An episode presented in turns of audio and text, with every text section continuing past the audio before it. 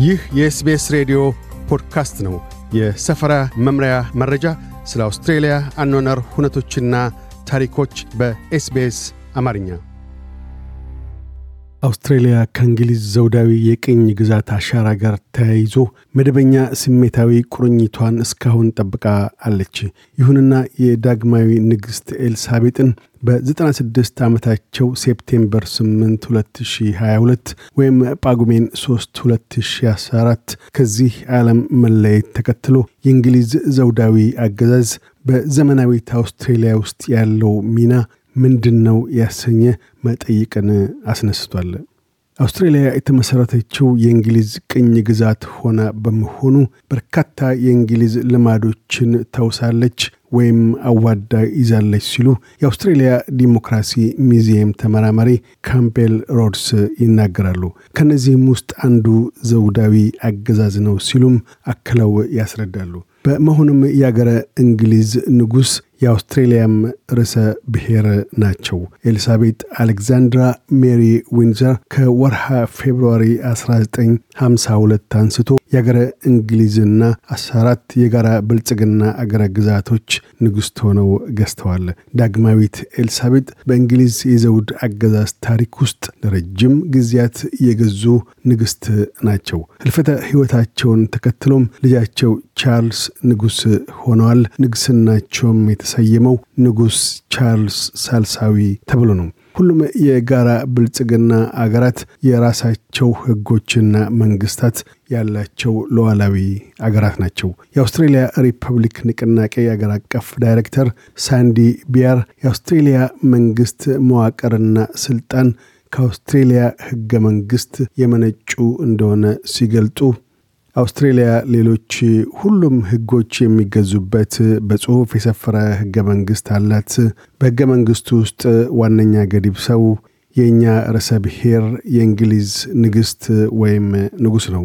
የርዕሰ ብሔራችን ነዋሪነት ከሌላኛው ዓለም ጫፍ በመሆኑ ጠቅላይ እንደራሴው በእነሱ ስም የአውስትሬልያ ተወካይ ይሆናል ብለዋል።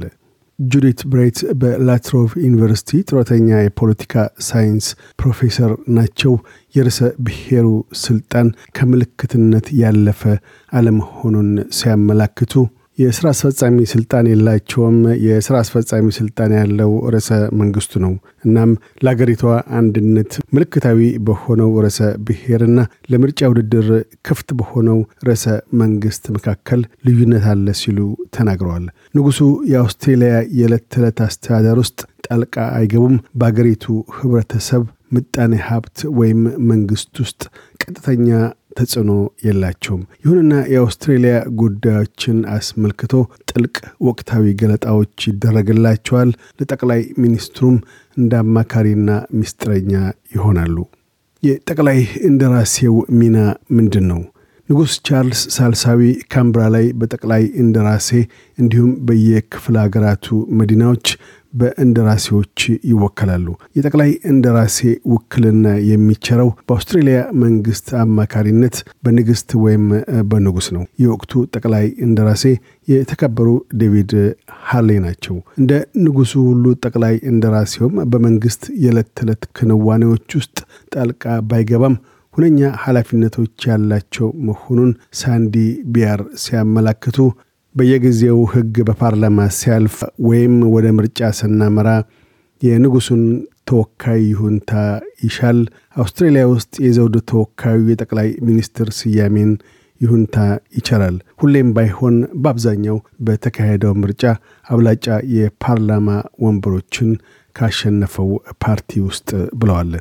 ቁርኝትን ብጠሳ በ1986ቱ የአውስትሬልያ ድንጋጌ ከዘውዱ ባሻገር በእንግሊዝና አውስትሬልያ መካከል የነበሩት ይፋዊ ትስስሮች ተቋርጠዋል። አያሌ የእንግሊዝ ቅኝ ግዛቶች ዘውዳዊ ቁርኝታቸውን በጥሰዋል። በቅርቡም ባርቤዶስ ተለይታለች። የአስራ አምስት የጋራ ብልጽግና አገረ ግዛቶች ትስስሮች ግና ቀጥሎ ይገኛል። አውስትራሊያ ውስጥም ለመጀመሪያ ጊዜ የሌበር መንግስት ማት ቲስትሌቤትን የሪፐብሊክ ሚኒስትር ዴታ አድርጎ ሾሟል። በአውስትራሊያውያን ዘንድም የሪፐብሊክ ስሜት የማደሩ መጠን እየጨመረ መጥቷል። ይህንኑ መንፈስ ተከትሎም ሳንዲ ቢያርና የአውስትሬሊያ ሪፐብሊክ ንቅናቄ የለውጥ ግፊታቸውን ቀጥለዋል።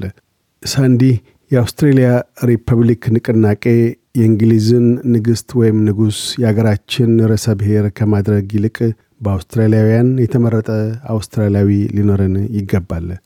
በዚህ እናምናለን። ስለምን እንደኛ ባለ ነፃ አገር ውሳኔዎች ሁሉ የአውስትራሊያን ጥቅሞች በሚያስጠብቁ የእኛ ተወካዮች መሆኑ ትርጉም ያለው ነው ሲሉ ተናግረዋል። ጁዲት ብራይትን በበኩላቸው ለእንግሊዝ ዘውዳዊ ስርዓት ያለው ስሜታዊነት እየተለወጠ መሆኑን አመላክተዋል። ባለፉት አስርት ዓመታት ዝነኛ የዘውዳዊ ቤተሰብ አባላት ፍጥነት የታከለበት የአውስትሬልያ ጉብኝቶች ተከታታይነትም በበኩሉ ግለቱን እንዲቀንስ ማድረጉን ገልጠዋል። በ1950ዎቹ መጀመሪያ ግድም የወጣቷን ንግሥት ኤልሳቤጥንና ልዑል ፊሊፕን ጉዞ ተከትሎ ለዘውድ የነበረው ስሜት በጣሙን ከፍተኛ ነበር። ያም የሆነው ከጦርነቱና የኢኮኖሚ ድቀቱ በኋላ በመሆኑ ይታዩ የነበሩት እንደ ሉላዊ ዝነኛ ኮከቦች ሆነው ነበር ብለዋል። የሪፐብሊካን ንቅናቄ በበርካታ ሀገራት ስር እየሰደደ መሄድን ልብ ያሉት ንጉሥ ቻርልስ ሳልሳዊ በቅርቡ ሩዋንዳ ውስጥ በተካሄደ የጋራ ብልጽግና ርዕሰ መንግስታት ስብሰባ ላይ የለውጥ ሂደትን የተገነዘቡ መሆኑን አስመልክተው ሲናገሩ አንድ ሶስተኛ ሰብአዊ ፍጡራን የሚወክሉ ሁሌም ነፃ ሆነው የቆሙ ራሳቸውን በራሳቸው የሚያስተዳድሩ የነፃ ማኅበር ወካዮች መሆን እንዳለባቸው ተናግረዋል። አክለውም ቀደም ሲል እንዳልኩት ሁሉ አሁንም ግልጾኜ መናገርን እሻለሁ። እንደ ሪፐብሊክ ወይም ዘውዳዊ ሕገ መንግሥትን የተከተለ ሕገ መንግሥታዊ አባልነትን እያንዳንዱ አባል አገር የሚወስነው ይሆናል ሲሉ ታዳሚ የነበሩት ፕሬዚደንቶችና ጠቅላይ ሚኒስትሮችን ልብ አሰኝተዋል። ባለፈው ዓመት የአውስትሬልያ ሪፐብሊክ ንቅናቄ ከ8 ሺህ በላይ አውስትራሊያውያንን የአውስትሬልያ ሪፐብሊክ ምን ሊመስል እንደሚችል ግንዛቤ እንዲጨብጡ የአውስትሬልያውያን ምርጫ ሞዴልን በጃንዋሪ 2022 ይፋ አድርጓል። የአውስትሬልያ ህገ መንግስትን በማሻሻል አውስትሬልያውያን የራሳቸውን ርዕሰ ብሔር ለመምረጥ ምን አይነት ለውጦችን መከወን እንደሚያሻ አስፍሯል።